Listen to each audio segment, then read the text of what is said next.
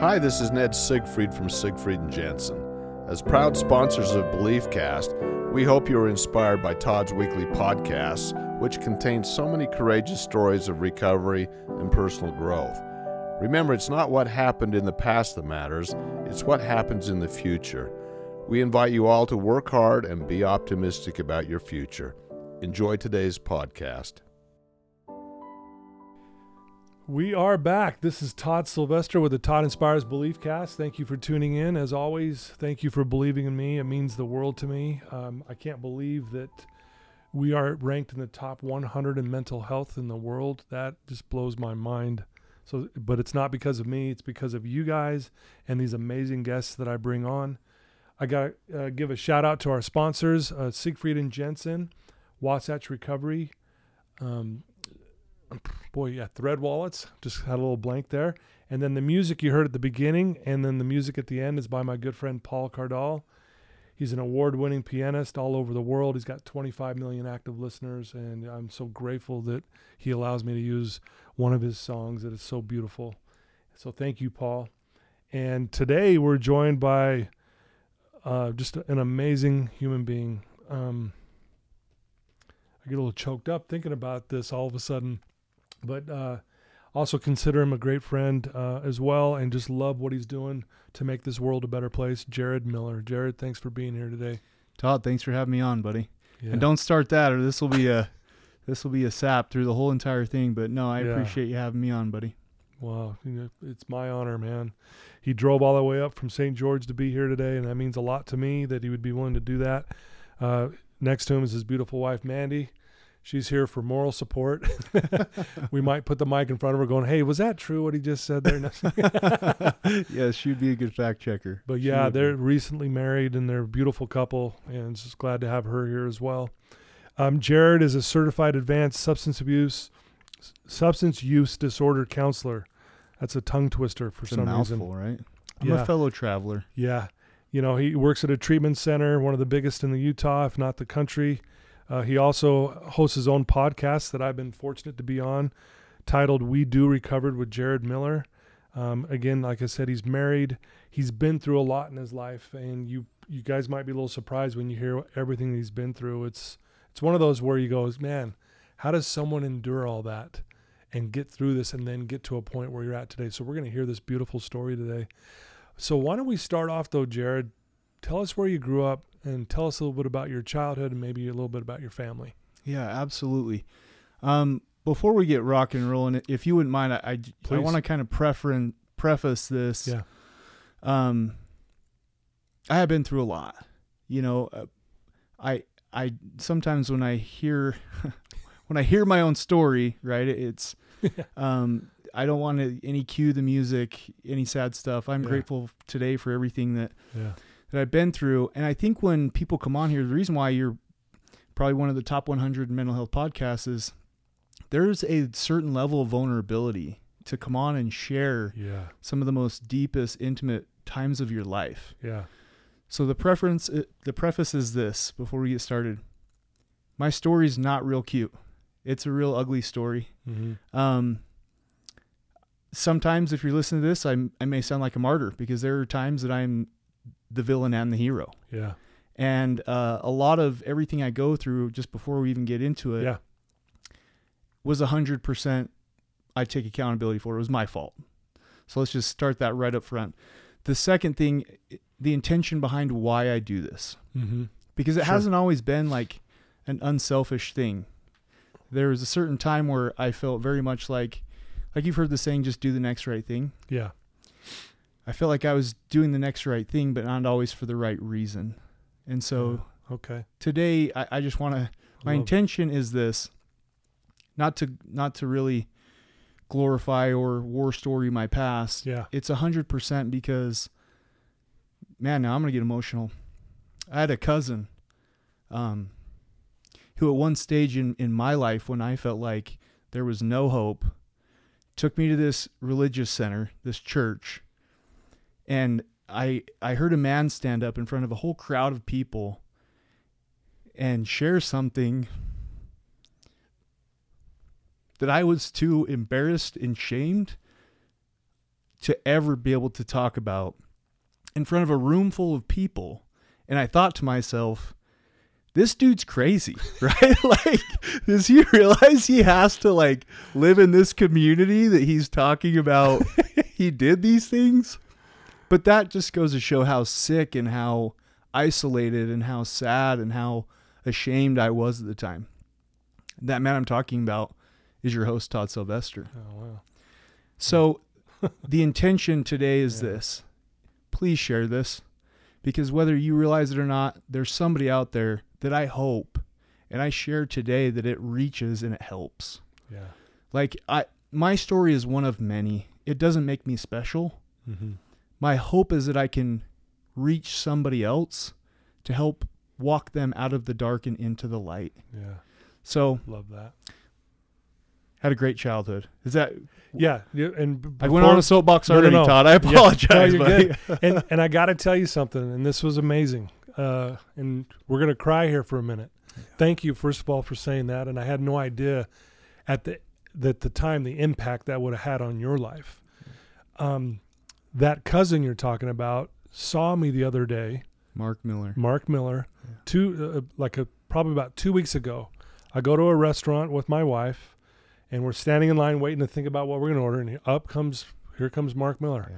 gives me this gigantic hug, and then he th- puts something in my hand. I'm like, "What's this?" And I look in there, and it's like, "It's a hundred dollars in twenties. Yeah. I go, "No, no, what, what's this?" He goes, "No, dude, you you've helped my family more than you know, but you know, just something like to that." effect." I'm like, no, "I'm not. I don't need." He goes, "No, dinner's on me." I go, "I don't need a hundred dollars worth of hamburgers right now," and and I was trying to give it back. He's like, "No." He goes, "If I had more money, I would give it all to you right now." And it, Yeah. this was two weeks ago. That's crazy. And I'm like, dude, you're amazing. Is Thank you. You didn't need to do that, but it's it's just funny how when you the the ripple effect you can have on people yeah. by sharing. Yeah. And and and guys, when I say Jared, when he's come from the darkness to the light, it's truly, you know, one of my favorite statements I will share with my clients: the greater the darkness, the greater the light, or the greater the sinner, the greater the saint Yeah. and I've seen that in you, and just that transformation. It's been, you know, inspiring to me to see what you're doing and the confidence you have, and that you do share, and the vulnerability that you present. And so, I agree with you. You're not special, and no one's special, or we're all special.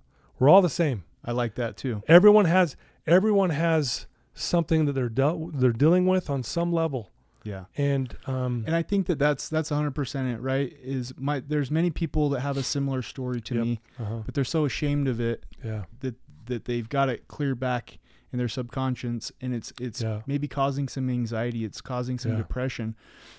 What you're going to hear today is I used to do dr- I used to do drugs and now I don't. That's the low-hanging fruit of my story, Todd. The more important, the more deep part of my story was I didn't know how to manage my mental health. It Mhm. led to some very difficult times. Mhm. It led to the point where I didn't want to be alive anymore. And I had to learn how to take off the Teflon mask. I had to learn what it meant to be courageous, what it really meant, like not just tough guy, prison mentality, you know, I'll fight you on the schoolyard type stuff. Right, yeah. Um, so that's the that's beyond the the low hanging fruit of I used to do drugs and now I don't. Well, why don't we just get right to it Let's then? do it. Let's yeah. get right to it. You had some things hit you all at once. It seemed like Yeah. some death, a divorce. Let's just go get get right to that point where things you thought things were going well, and then all of a sudden, life throws these things at you, and you didn't know at that time, at least, how to handle that in a healthy way.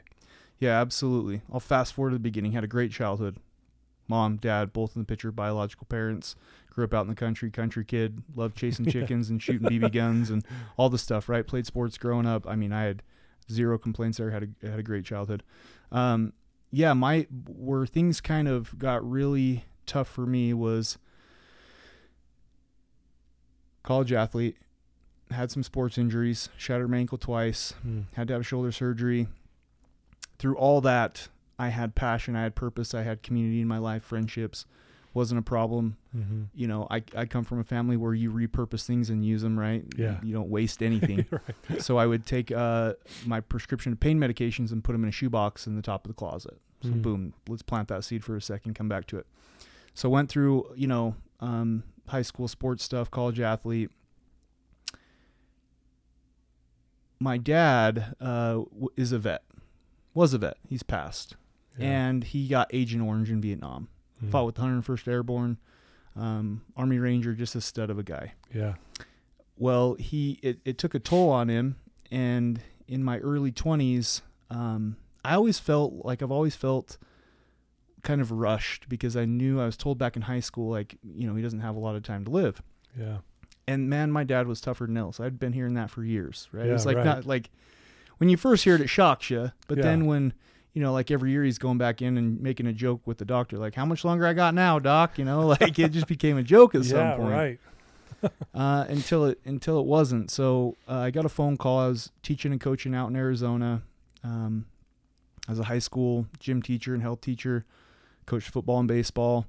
And I get a call from my mom, and the first thing I remember, like it was yesterday, she just said, "Are you sitting down?" Which I thought was a really weird question. Yeah. And and I said, "Yeah, you know, I'm just driving uh, to work." Um, and she said, "Hey, your dad's passed." Mm. and I remember in that moment I was like it was it was tough for me um man now I'm skipping around because the reason it was tough for me is that was my first year as a head football coach and before I knew he wasn't doing real well but again like I'd been hearing that for years Right. Yeah. so man It's almost like you didn't think it was going to happen. Yeah just- in the back yeah. of my mind I did, but Yeah. I, I guess I didn't realize like. So, anyways, I, I fly home after my first year as a head coach. I know the football season's coming up. My mom's telling me he's not doing real good. You know, a nurse comes in, hospice, right? Mhm. So it's getting bad. And I take him and I do all the stuff that he took me to do as a kid, right? The Ogden Oh, Raptors awesome. Yeah. baseball game and our favorite camping site and go to the movies and and I was supposed to fly out on a Sunday night and Sunday I'm, you know, helping getting him dressed and ready and he turns to me and he says, "Jared, just stay." Mm. I don't know why I get emotional at this part because I could like see his face. Yeah. He says, "Just stay. Just stay for a couple more days." I said, "Dad, I can't. You know, 2 days start tomorrow and this is my first big boy job, you know. I'm Yeah, head right. football coach." Yeah. and uh, he he kind of nodded and he understood and so I flew home that Sunday night and it was Monday or Tuesday morning I got that phone call from my mom Mm. and I think that right because it wasn't Yeah. an unexpected death Right. but in that moment I kind of realized like I don't know maybe in some way he he knew that it was super close and he wanted me there when he died and I wasn't there so that's where kind of the internal conflict came Started kicking yourself probably like, why didn't I just stay? Yeah. absolutely Sure. absolutely. And um, you know, at the time, I had literally. I'm not joking, Todd. I probably had six different, very powerful Dilaudid, hydromorphone, you know, Percocet, strong painkiller killers in the top of my closet. And I remember thinking, um, man, if this was good for physical pain, you know, at night when I can't sleep because I'm sitting here running Yeah. all these thoughts running through my head, it, at least it would give me some relief and help me sleep Yeah. quiet the noise. So I'd take a couple, you know, and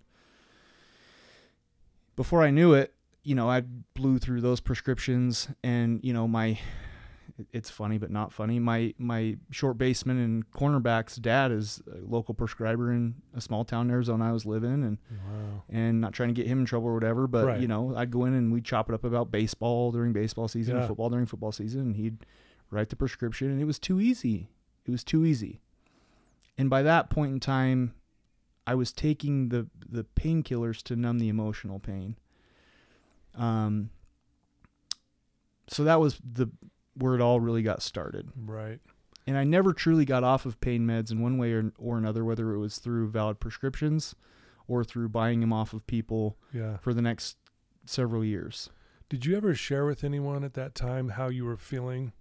Like, man, I should have stayed. Did you, you sure, did you share that with any family member? Like, man, I feel horrible right now because he told me to stay. Did you ever share that experience with No, because that wasn't the way I was raised. Yeah. I was raised, you know, Yeah. and no knocks on my dad. My dad, you know, but he was a he was a military. He was a he was a very you just Yeah. didn't talk about that kind of stuff, Yeah. right? It was rub some dirt in Dust it and it get back out Yeah, there, exactly, and, you know, and you know, men don't cry type Mhm. mentality, and Okay. and so no, I didn't, and I was just back to curious. the Yeah. intention, right, of the listener.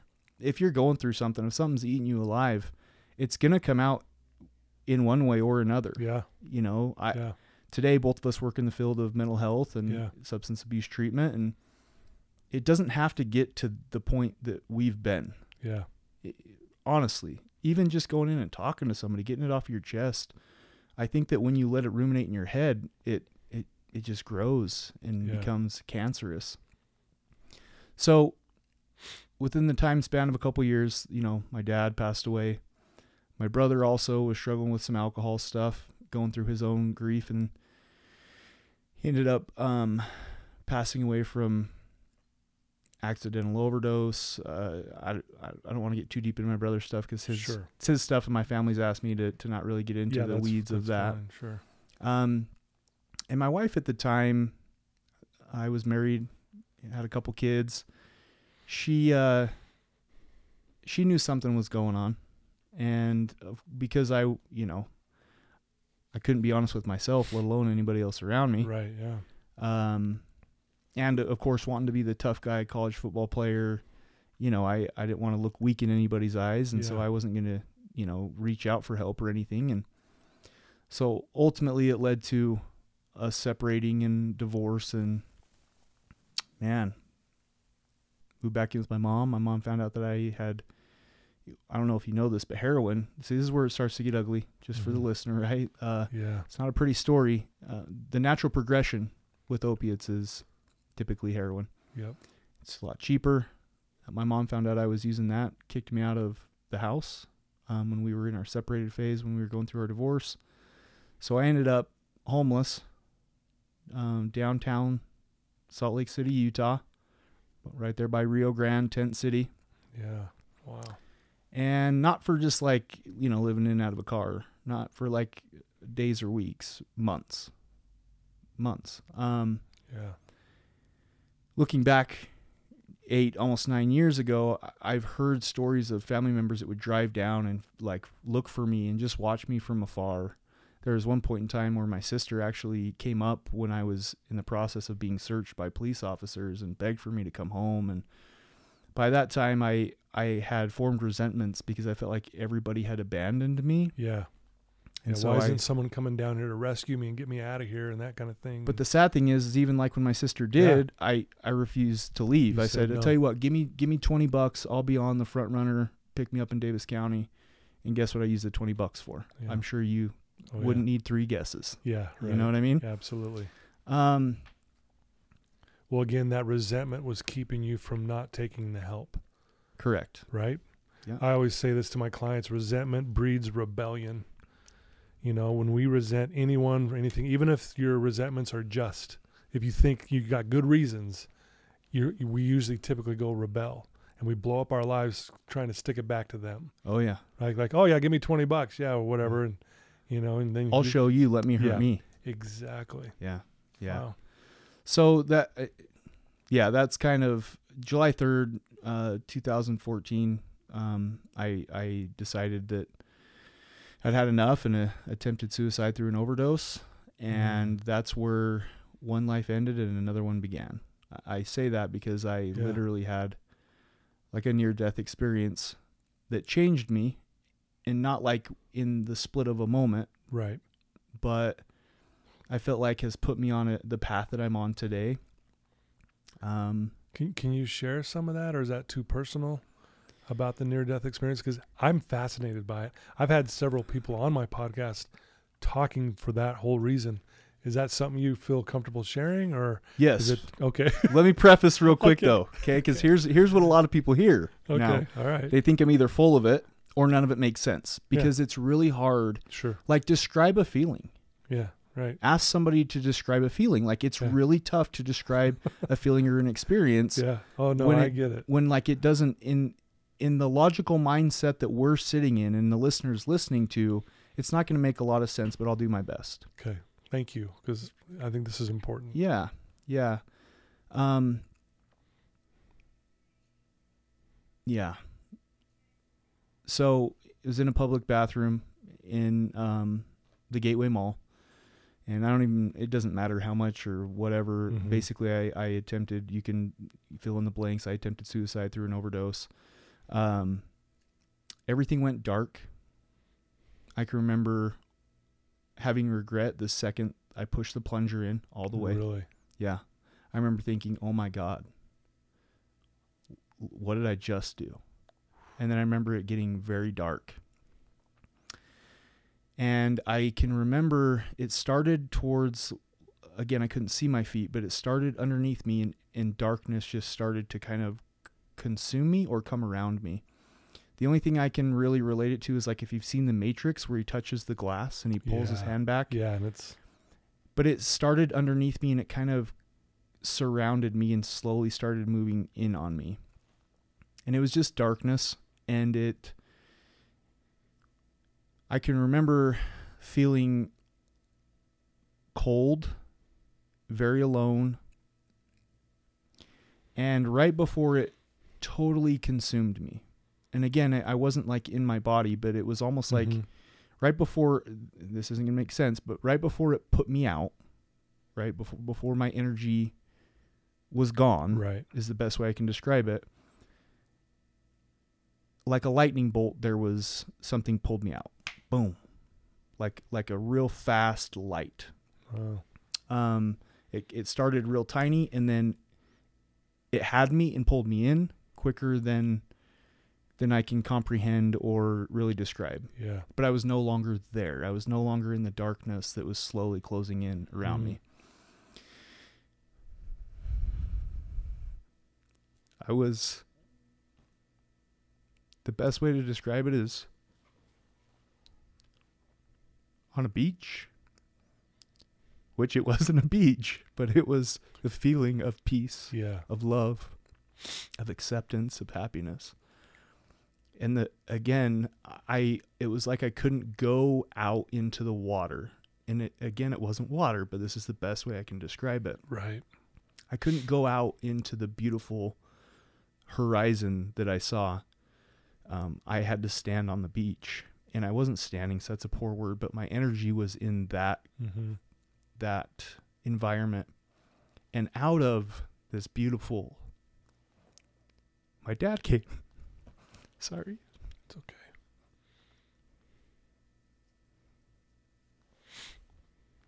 and we didn't talk like me and you are are talking but he was there with me and i remember communicating to him i want to stay. I don't want to go back. Yeah. um i miss you. You left me behind. And i can remember um again he it wasn't it was him but it was like his energy was with me. And i remember him communicating back to me it's not your time you st- like there's still more to be done Wow. and I can remember um, communicating back to him, I love you. Be with me. I've only ever shared this one time, and it was at an event that I spoke at out in uh, Indiana. Um, yeah, so that's, and I've been talking for years, and, and that's Yeah. near and dear to my heart and um, so the next thing I know, I uh, that environment I was in was now a fluorescent light that I was staring into, and there was commotion and chaos around me. And I remember hearing, "He's back," and I remember Mhm. thinking, "Oh, oh no." no, I don't want to be back. So the reality, knowing that, oh, I'm here again. Yep. Yeah, Wow. yeah. And um, yeah, and it, it- there was EMTs around me, there was police officers around me, there was security around me, you know, uh, Yeah. mall security. Yeah. And I can remember I was I started to fight, Like I was, I thought that I Mhm. could get back to where I was if okay. like I fought Yeah. my way away from it. Right. And then there was a period of time where like I realized this the gravity or or the situation I was in, and so then I was just fighting to get away. Mm-hmm. Um, so because I realized, you know, I I was felony on felony probation, on the run from Davis County. Uh, tons of legal issues, you know, the things that had led to the attempt, and um, that's where my story of recovery started. Yeah. Thanks for sharing that. I know that's not the easiest thing to do. And um but I I I love hearing those kind of stories because everyone says the same thing. They've done studies on this all over the world now and I've had so many people on cuz I'm really fascinated by it. And just that feeling of just love and peace Yeah. and the, I don't know the percentage, but there's a certain percentage where they actually they're told you can't come, you got to go back, and there's a certain percentage that have to go through that, and and they all say kind of what you said. Well, I don't want to go back, Right. you know. Right. So wow, thanks for sharing that though. That's I know Yeah. it's a very sacred thing, and uh, And I hope it. I, Yeah. I realize that it's, especially when I get emotional and I, you know, yeah, I'm a ball and baby through it. Uh, it's really hard to under, understand and it's hard to comprehend. sure, But it's the it's the best that I can do to to describe that event. yeah. So that's when you said life begins again for you, a new life, so to speak, recovery. And I mean, Uh. you're doing so so many amazing things right now, man. It's so cool. Yeah. So talk about that. Like what what was the shift after that? And and I I know there's a lot of moving parts there. Yeah. You know, you're still dealing with divorce and oh, and Oh, yeah. you know losing loved ones and all that stuff. I mean, that's still real. So how, what what happens and how did you do this? I remember. So when you're withdrawing off of opiates, you typically don't sleep. Right. Yeah. You're miserable. You got the the machine gun jerks, and you're like. Mhm. I tell people you won't die. The two the two substances that will kill you when you're withdrawing is alcohol and benzodiazepines. Right. But you'll wish you were dead when you're withdrawing from opiates. It's rough. It's not pretty. It's pretty ugly. yeah. And I was kicking on a concrete floor in a jail cell in um, Salt Lake County because I was arrested in Mhm. Salt Lake County, and then I was on um, felony probation in Davis County, so they shipped me back up to Davis County. Anyways, Salt Lake County, I was in a cell by myself because I was puking and crapping my pants, and just anyways, it, like I said, it's ugly. Um, nobody wanted to be in a cell with me, and Yeah. so at night three, I said a prayer, and it was an honest, uh, ugly, angry prayer, and Yeah, it, and it was it essentially was like God, if if you know, if it's not, if I can't come back, if I can't come home, give me a purpose, like like give me something to live for. Mm. Um, Wow. and I wish I said that like all of a sudden I heard trumpets from heaven and you know like the fire brigade came in and we all celebrated and Right. but it wasn't like that. It Right. was it, I slept that night. If anything, I I prayed, you know, give Yeah. me something to live for, give me some peace, give me some comfort. And and that was the first night that I could actually get a full night's sleep, which yeah. was fantastic. Yeah. That that goes a long way. yeah. Here I am though still, you know, Yeah. in a jail cell and so to, basically to kind of fast forward because I do want to spend time in recovering what I'm doing today.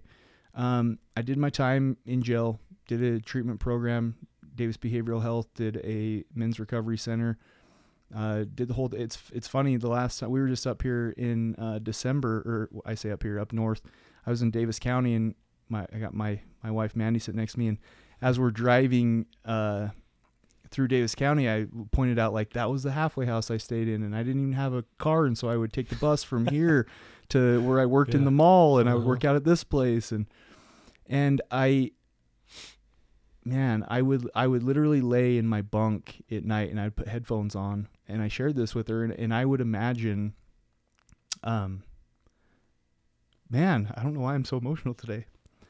I would imagine the life I have now. And I just Mm. thought, like, I don't know how I'm going to do it, Yeah. but man, it, like, it would be so cool to to have this and this and Yeah. and um so it through an 8 year process today I'm kind of I've manifested the life that that I'm living today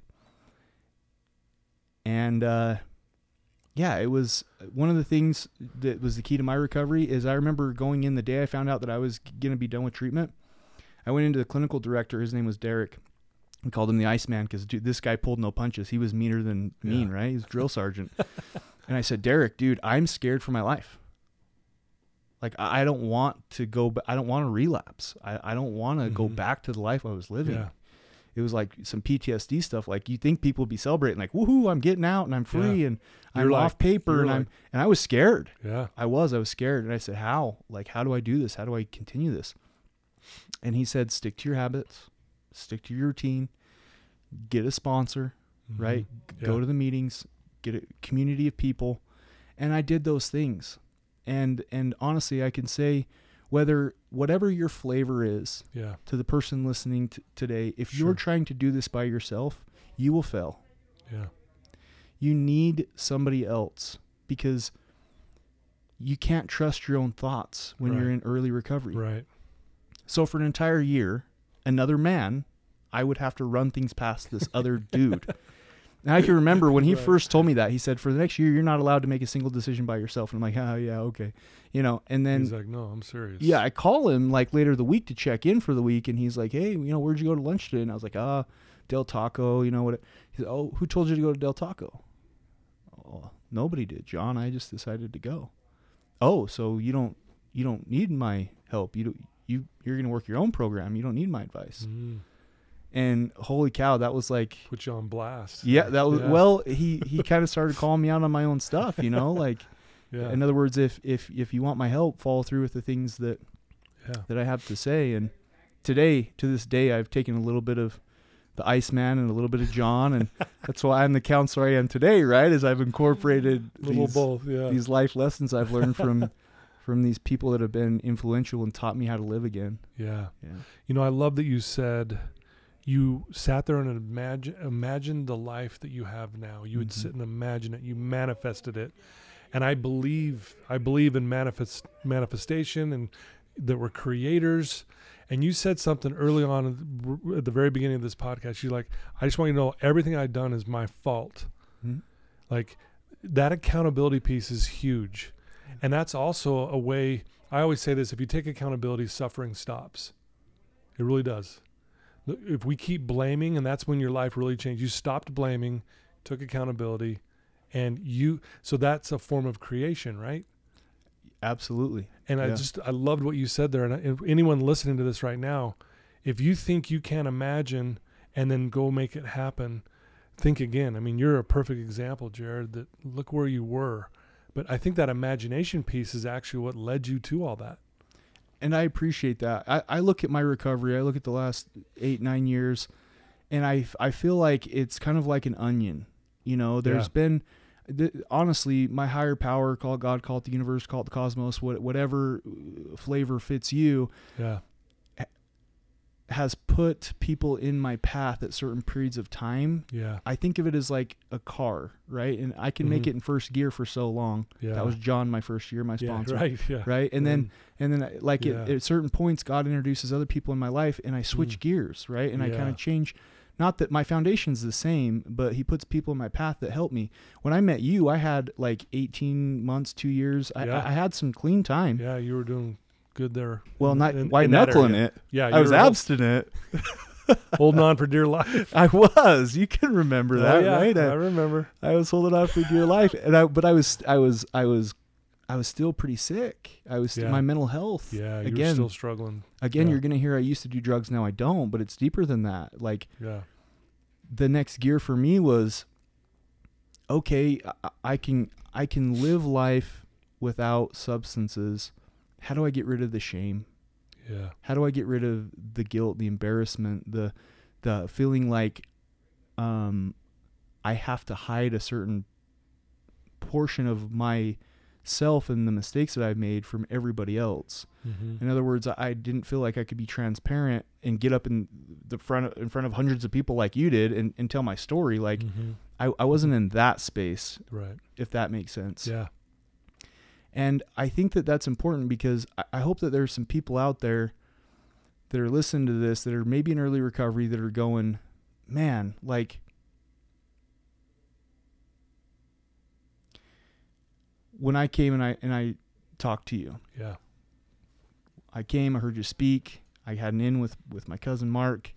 He scheduled us. You were super kind. I mean, I came to your house. You didn't Yeah. know me from Adam. I could have had a gun or something, Todd. Like, No. Yeah, you could have. you could have, but man, you had a good vibe about you, man. I appreciate that. Absolutely. You know, and and some of the stuff that you shared. You know, the the like, I'm not broken. Yeah. I think that I, I at the point that I met you, I was content being a truck driver, who w- secretly went to fellowship meetings underground, was paranoid going in and out of them because I didn't want anybody else in the community Yeah. to see that I was Yeah. an addict, right? Yeah. And um, having another person look you in the face and say you're not broken, Yeah. look you in the face and say, "Well, it sounds to me like you don't believe that you deserve nice things." I mean, that for me was like a paradigm shift. Yeah. I, I had already condemned myself to this, Yeah. and not to knock truck drivers. If that's your passion, that's fantastic. It just wasn't mine, Yeah. you know. And I was always when I would meet new people, it wasn't like I would show them a portion that I was comfortable for them to see, Yeah. and then in the back of my mind, it was like, "Oh, they're nice to me until they found until they find they out that I'm this, a yeah. recovering heroin addict who was a homeless junkie at one point in my life, and then how are they going to treat me?" Yep. Yeah. And and all that paranoia and all that like anxiety and all that depression of it's only a matter of time until people see who again before I met you who identified as the real me, right? Because Yeah. I was still sick. I was still Yeah. holding on to yeah. so so that was kind of another gear. You were like my third or fourth gear there, Todd. Hey, well, I, that's amazing to hear that. Honestly, you know, you, you hope you have impact when you share with people. I say this a lot. We're all we're all standing on shoulders of giants. You know, I'm standing on a bunch of shoulders of giants, and that's why I'm here with you today. And you know, maybe you stood on my shoulders for a minute. You know, now you got so many people standing on your shoulders because you're now this giant. Not that we don't have stuff to work on, because we both do, but at the same time, we've dedicated our lives now to doing something to help someone else. Yeah. There's no greater high in the world than that. Talk about that because you're, you know, you're an educational speaker. You've got a supplement line now that are helping people. You you speak all over the place. You got the podcast. You, I mean, you're here today even, and you you really are a a, a pillar in the community, especially in the recovery community. And I mean, it's just really is remarkable, dude. I appreciate that. It's remarkable. I appreciate that. I, th- I, none of that would have been possible if I hadn't have met you and seen. And honestly, like I, you know, uh, not trying to like ride your coattails here, but but it wa- it showed me that you can be authentic Mhm. and you can fully show everybody yeah, your who you who you are, what you've been through, and instead of letting it define you, you've let it refine you. Ew, I love that. You know, and I'm sure somebody quoted that somewhere. Do I need an APA cited format, babe? Um, but Refine. but honestly, like, so from that point on, I, I met you. I, I decided, you know what, I do deserve happiness. I quit the trucking thing. I had a lot of money saved up because I was working in the oil fields, which paid pretty nice. yeah, oh yeah, And I decided I just I'm gonna just pursue happiness because I do deserve tr- nice things. yeah, I need to challenge that belief. I moved to St. George. I rented a room from a, a guy named Jared Sellers, who ends up being um, Terry Sellers' little brother. yeah. If you don't know the name Terry Sellers, he he's an addictionologist. He yeah, works. He has a recovery story of his own. Yeah, That's my dude. That's that's like my mentor. I'm very close to him now. yeah, Um, my therapist today, because I still see a therapist. You know, I, I again, we all have stuff we're working on. yep. We all do, don't we? She tells me that I look for um, surrogate brothers in my life, and I look for surrogate father figures Yeah, in my life. yeah, And and you would be like a surrogate brother to me, you know, and Terry's like a surrogate father figure you to just made my day. I, you you you could have said father because I'm a little older than you. no, dude. so thank you, man. yeah, yeah. So so yeah, I do. I get to do some cool stuff today. Um, yeah, and I've had to really, like I said at the beginning of this, I've had to challenge that because I have good people in my life that can look me in the face and say, "Are you you're doing the right thing, but is it for the right reason? Is this is this because you're still in the self obsession of Jared, or is this because you genuinely want to educate these Yeah, younger right. generation of kids? Is it because you want to be Mr. Popular and have, you know, 30,000 downloads an episode or is it because you want to spread a message of hope? Yeah. And I think the more that I can stay grounded in I'm I my story is not unique. The difference is is I've been able to learn from people like you, Todd, that I can share my story Yeah. and move past the personal paranoia in the hopes that somebody is out there, another Jared is out there Yeah. in in the absolutely. darkness, Yeah. afraid to talk, afraid to live an authentic self, and I can reach them and they can hear my story and go, if some dude who's been homeless, a heroin addict, right. thought that he had thought that being a truck driver working in the oil field was the bee's knees, and he's been able to to get remarried, own a house in St. George, Utah, which is the new California. Apparently, if you're unfamiliar, right. work as. Did you know DOPL gave me a license? You want to talk about crazy? I'm like a five-time felon back in the day. I mean, I've had to Yeah. Right. get him reduced and expunged and all that, but, but still. today I have a, a license like the state of Utah. How that's mind blowing, man. so hopefully people out there eh, listen if if you've Yeah. if you have some hurts habits or hangups that Yeah. you're still kicking yourself in the butt about, man, you woke up today.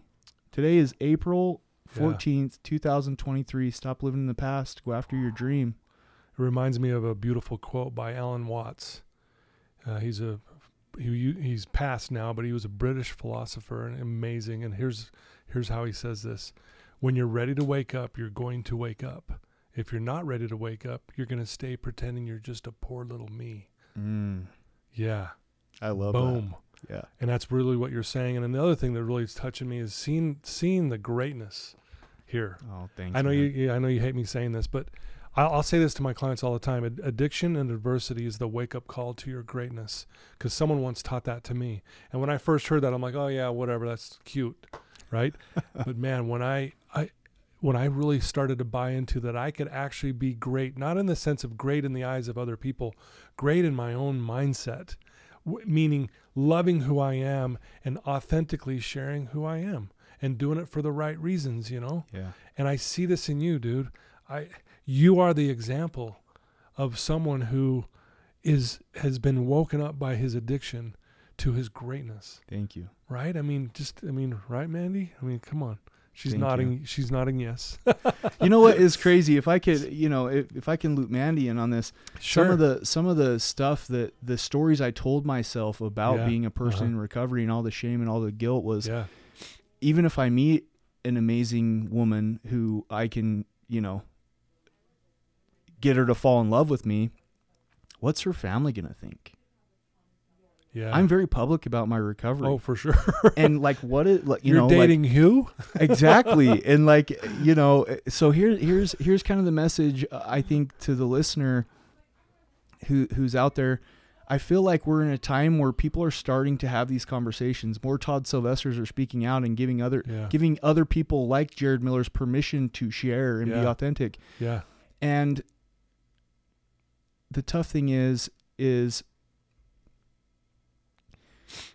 if you take a here's why I think that I'm decent at what I do today. I can take a look at somebody who most people look at and go, "Oh, that's a crackhead or a heroin Mhm. addict or Mhm. a, a drunk, you know, an alcohol, whatever." Yeah. and I can empathize with that person and I can see the person that's really inside of them that a lot of people in other words people dismiss them I become curious why Yeah. what what's hurting them inside what are they running away from what are they numbing out what is it that and you can't teach that Right. no school can teach somebody to care Yeah. no school can teach somebody to to find that empathy to be able to sort through the behaviors and sort through all of the the chaos and the confusion. I mean, you work in a residential setting; it's Mhm. chaos and conf- you know, Oh, it yeah. can be crazy sometimes, Yeah, right? right. Like, Yeah. um, getting back to there was a certain point where Mandy's dad. It was too funny. He said he he came to our house and he said, "Jared." Now he listen. He's an old fashioned traditional guy. He said, "Jared, right?" He said, "Jared, I want you to know we watched the the series Dopesick on Hulu." and I get it now. yeah. And I'm like, Yeah. thank you. Like that. Yeah. Right. I think we're in a, a really cool time where people are like starting to realize that it's not just a moral defect, Right. you know? Well, and, and an enemy is just a person's story you do not know, right? And and so once they know your story, and they see you and what you've been through, that's like, and they learn and they watch things, and learn from it and go, oh, see, you're you're not an enemy. I get Right. you now. Yeah. I know your story, and that's why. When I saw you, even when you were still struggling, I saw I saw your greatness. I saw right through all of that. I'm like, dude, you're amazing, like truly amazing. You just don't know it yet. And once you. you start tapping into the truth, that's when your life's going to take off and go wherever it needs to go. And it's, man, it's going big. And Thank you. yes, he's got this beautiful wife now whose, I guess, parents have uh, accepted. yeah, yeah. It only took it only took asking her dad like three times, uh, two times. She's saying two, he's saying three. uh, it's somewhere. uh, Dave. Dave, you think, uh, you know, how'd you feel about me asking your your daughter to marry marry me? Well, keep dating for a while, and we'll talk about it later. Was his first, which that's fair. I mean, she's That's a great, fair. yeah, she's a great woman. Totally fair. wow, that is so cool. Um, God, there's so much I want to talk to you about. There's so many things we could you know, discuss. You know, you do a podcast uh, called uh, "We We Do Recover" with Jared Miller. Terry, uh, your mentor, is a host on there with you. Yeah. Um, you've interviewed a lot of great people. What are some of the thing, highlights of that? Like, how do you? Why do you love doing that so much? What we're doing right now. Yeah, I mean, Connecting. yeah, isn't that cool? It, it really it is. It's it's cool because I get to the one thing that I would say I remember when I first was told, you know, go join a fellowship, get around other people. I thought, man, those people are weird. That's not for me, right? Like I um all the excuses, all the reasons. weirdos. And today I- I love my podcast because I get to meet different people who Yeah. have been through similar things Yeah, that they're they're they're like my tribe. Yeah. There's a certain piece. There's there's life events that you've been through that I've also been through, and in some way, it connects us. yeah, And to be able to to meet different people, hear their story, you know, get to be a fly on the wall of the amazing journey that they've been through. yeah. That's super cool for me. Yeah, I agree with you. Like, I'm the one who's being blessed here. I, our listeners are too, but I'm here face to face with Jared, and we're connecting. We're crying together. We're laughing together. I mean, there you're never more fully alive than when you're connected. Yeah. And I feel alive, man, when I did do this. So I, I and I see you. You know, I see your posts. and I've also been on your show.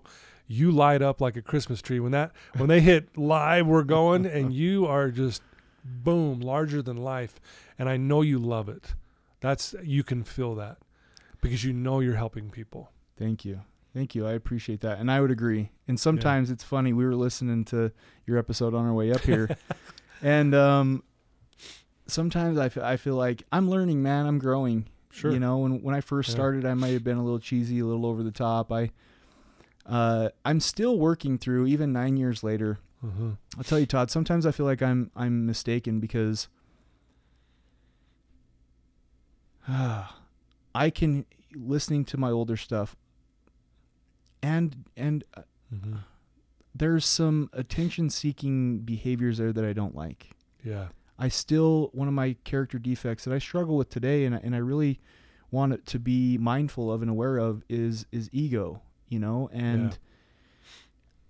what I've kind of come to realize is one of the hardest things back when I was homeless was because of my own fault, because I manipulated people, because I stole and told them Yeah. whatever they wanted to hear. yeah. Like nobody would even answer a phone call. I felt so alone. yeah, man. And so today to be able to have people that are willing to come down, come on a podcast with me, you know, like that I have to be mindful that I'm no longer that homeless Jared anymore. Yeah. You know, like Right. I have I have value today in keeping that kind of in check. So I think when people, you know, it, w- whether it comes off cheesy or or I'm attention seeking or I'm larger than life, a lot of that man is I just I just need to know that people love me and people care. Yeah. And today, like when I call people, answer the phone. Yeah. Like that's that's incre- It sounds probably super dumb, but that's that's incredible because right. to me, like I can remember times when nobody wanted to take my phone call. Yeah. So Yeah, no, that's that's uh I appreciate the honesty around all that. You know, and it's funny too cuz you know I, don't- I don't know about you, but I'm winging this, man. I I I've been doing this podcast for six and a half years and I'm winging it. Like people go, "How did how did you get?" I don't know. I'm winging it. I mean, you heard me. I screwed up in the whole intro. I mean, I'm I'm stumbling over my words. I don't care though, because I'm being real. I'm not going to go back and edit that I said it wrong. Yeah, yeah. This isn't a Dateline. There's but no I, million but dollar I say production things in wrong it. all the time, and, and I think I just want people to know that yeah, just because I'm doing this doesn't mean I know what I'm doing half the time because I'm just winging it. But I think more importantly, I know that this is I know your story, Jared, needs to be told, and and and maybe on a much larger scale because there's so many people out there that need to hear it, and so that's I don't care that I screwed up. What what the the the, the gift of this is hearing what you're saying. And, and coming from your heart, and it's amazing, dude. Thank you. It really, that's the beauty of this, you know. Yeah, thank you. And you got 321 of them under your belt. Yeah, which is, and I've actually got more than that. I've got like ten in the hopper that are done. It's like it's nuts. It, it blows my mind, and I, and it's almost like I've hit that tipping point, and it's almost like be careful what you imagine because you're gonna get it, Yeah, right? We're That's we're super cool. manifestors, and but that's a good problem to have, and I, I can't complain about that. It's beautiful. yeah. But uh, um, if there's someone listening to you right now who is in a dark place, they are thinking about ending their life, or they don't want to, don't think they can overcome this, or everyone they feel abandoned, they're homeless, or they have a, a friend who may be there. What would you tell that one person right now who is struggling in that dark place? stop being so hard on yourself. I think that today I when I do the YouTube uh, wormholes and you know you got uh, a David Goggins book sitting over there and you know there's the Eric Thomas's the I don't call myself a motivational speaker because I feel like we're in a day in an age where it's like you know you just got to want it more you just got to will it more you just got to Mm-hmm. and it's man find one thing today to be grateful for Mm, I love that. go outside feel a leaf man take off your shoes and walk in the grass. Like life is all around us. Yeah. find find one thing to be grateful for today. And I, for that person i would say reach out. You know talk to somebody. Yeah. I, I think we're man as i sit back and every day i meet with clients and every day i do groups and if we could all just find a little bit more self-acceptance a little Mhm. bit more love for ourselves Mhm. a little bit more patience with ourselves that would be my message to that person is dude there's life all around you like don't be so hard on yourself stop beating that. yourself up Mm. go outside and, and see the world around you and, and take it in. Find one person that you can call, you can talk to. I think too the the other part of that is hopefully the people that are listening to this are family members of that person struggling. Yeah. And the message I would have for them is your loved one is I promise you harder on themselves than you could ever be on them. Mm-hmm. I mean, I- have a brother that that to this day, like, we have. I'm I'm up here going to his son's wedding. We didn't talk for years, Todd, and I'm not talking just like one or two. I'm talking we didn't speak for years. Wow. And finally, when we did talk, you know, the message he had for me was like, dude, it was breaking my heart. I couldn't watch you self destruct. Mm. It wasn't because he hated me. It wasn't because he, Yeah. it, you know, all that was my inner yeah. dialogue, right? Yeah. And so, for I think a message for somebody who's listening to this, whose loved one is struggling, is, man, go up and give him a hug. Tell him you love him. You know, sometimes I think we we confuse recreational use for dependency. Yeah. Somebody who's out there, you know, you see the movies, and somebody who's out there partying, having a good time. And I don't know about your addiction, but towards the end of mine, it was it was not. But at that point, it had I had already burned too many bridges. Yeah. It was already too late. Yeah. Does that make sense? Sure. So for the person struggling, man, let go, forgive yourself. Find something to be grateful for. For the Yeah. person whose loved one is struggling, reach out to them. They're hurting. I promise you there's a reason why they're they're using a chemical to to alter their state of mind. For sure. Beautifully said. I hope that- Seriously. Hope that helps. No, it definitely does. You know, if if our if our listeners want to reach out to you, Jared, and, and follow your podcast and you know check out your supplement line and and maybe even hire you to come speak to their group or things like that, what's the best way for them to do that?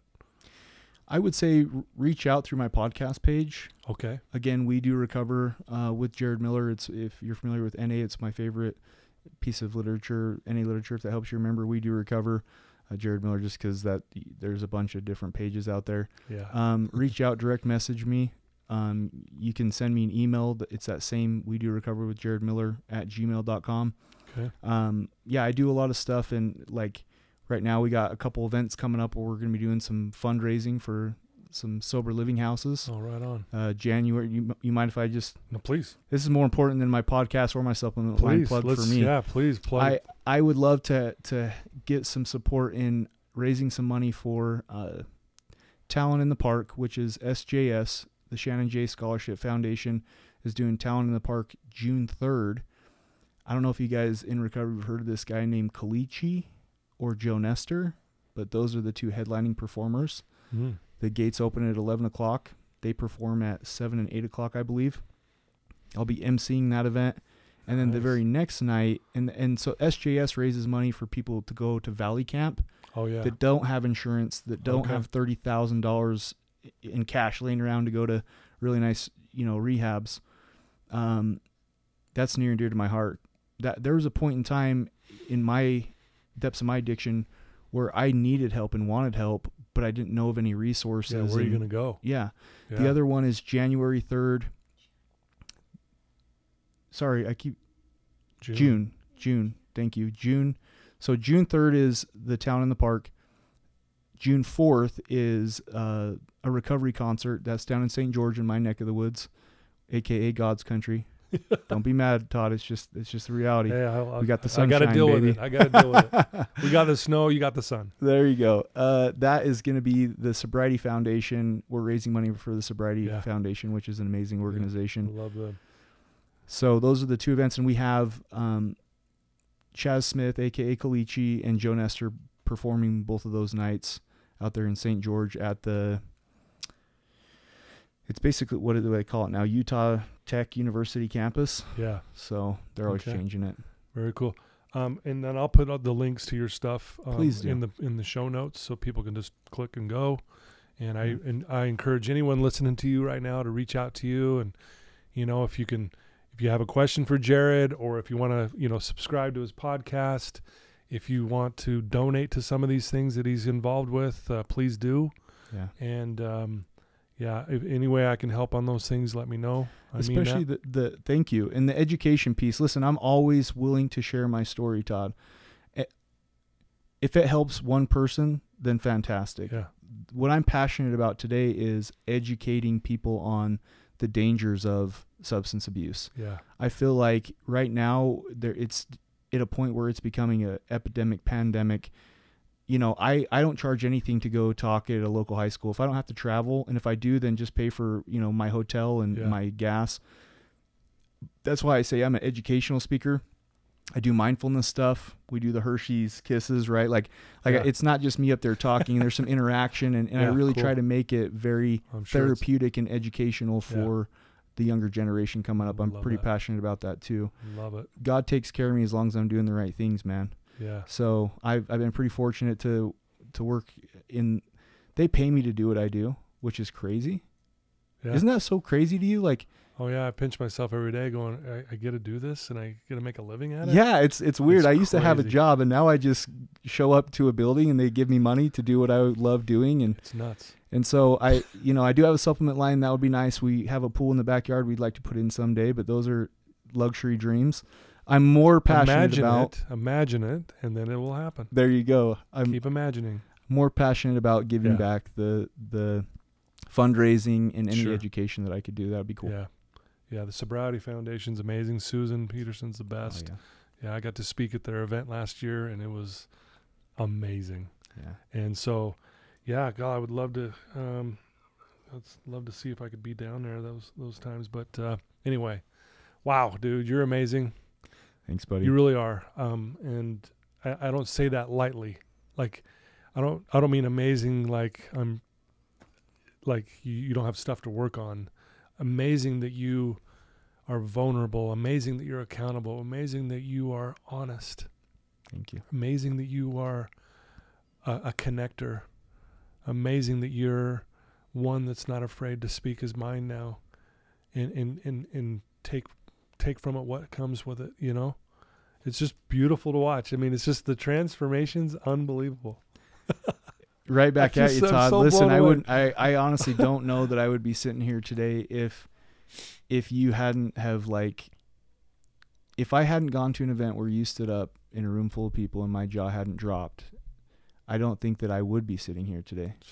Like you gave me permission and hopefully the more that we can do give other people permission to just be themselves and not have to live in shame. wow that just blows my mind like when you say that like you know you always hope that happens you know Yeah. and um, one of the most powerful things that you can tell anyone especially the people that are closest to you and it's not i love you and that's a powerful thing to say Yeah. but we say that a lot i love you love you love you too and we get desensitized a little bit to it the single most powerful thing you can tell someone is i believe in you Mm-hmm. and I believe in you, Jared. I really do. And and not that you need to hear that from me because I know you believe in yourself now, which is the beauty of it. Thank you. So I hope you know that. Thank you, man. Yeah. I, I, I know we got these mics in us, but when this is over, I'm gonna give you a huge hug, bro. I am Absolutely. very, very thankful and Absolutely. very grateful. um one last thing. Do you do you mind reading that out loud? Not a problem. The most delightful surprise in life is to suddenly recognize there is nothing wrong with you. Oh man. Yeah. Yeah. I have my clients say that on day one. Yeah. I mean, I, I'm talking to heroin addicts, coke addicts, meth addicts, you name it. They just got out of prison and they'll read that on day one, and almost 10 out of 10 times, Jared, they start mm. crying. Yeah. I'm. I. It made me tear up. Yeah. Yeah. And, and and not that we that doesn't mean we don't have stuff to work on. What it means is to your core. See, that's the greatness. I see you. Yeah, you're you're one of the best definitions of depression I've ever heard is pretending to be someone I'm not. And the the moment you started putting poison in your body, you started to pretend to be someone you're not. You're over here, and that's why you were left empty. But I saw over here from the day I met you. You just you just need to start seeing that and getting in line with that, and that's what you're doing now, and it's awesome. Thank you. I know that we're probably over on time, but A little bit, but that's all right. it it made me think of one thing that I have to share. Okay. There's. Please. I love Disney. There's. Uh, there's uh, Moana, right? Okay, so I Andy know looks shocked right now. there's a certain scene in Moana where where the the girl basically looks a- across at this monstrous lava monster.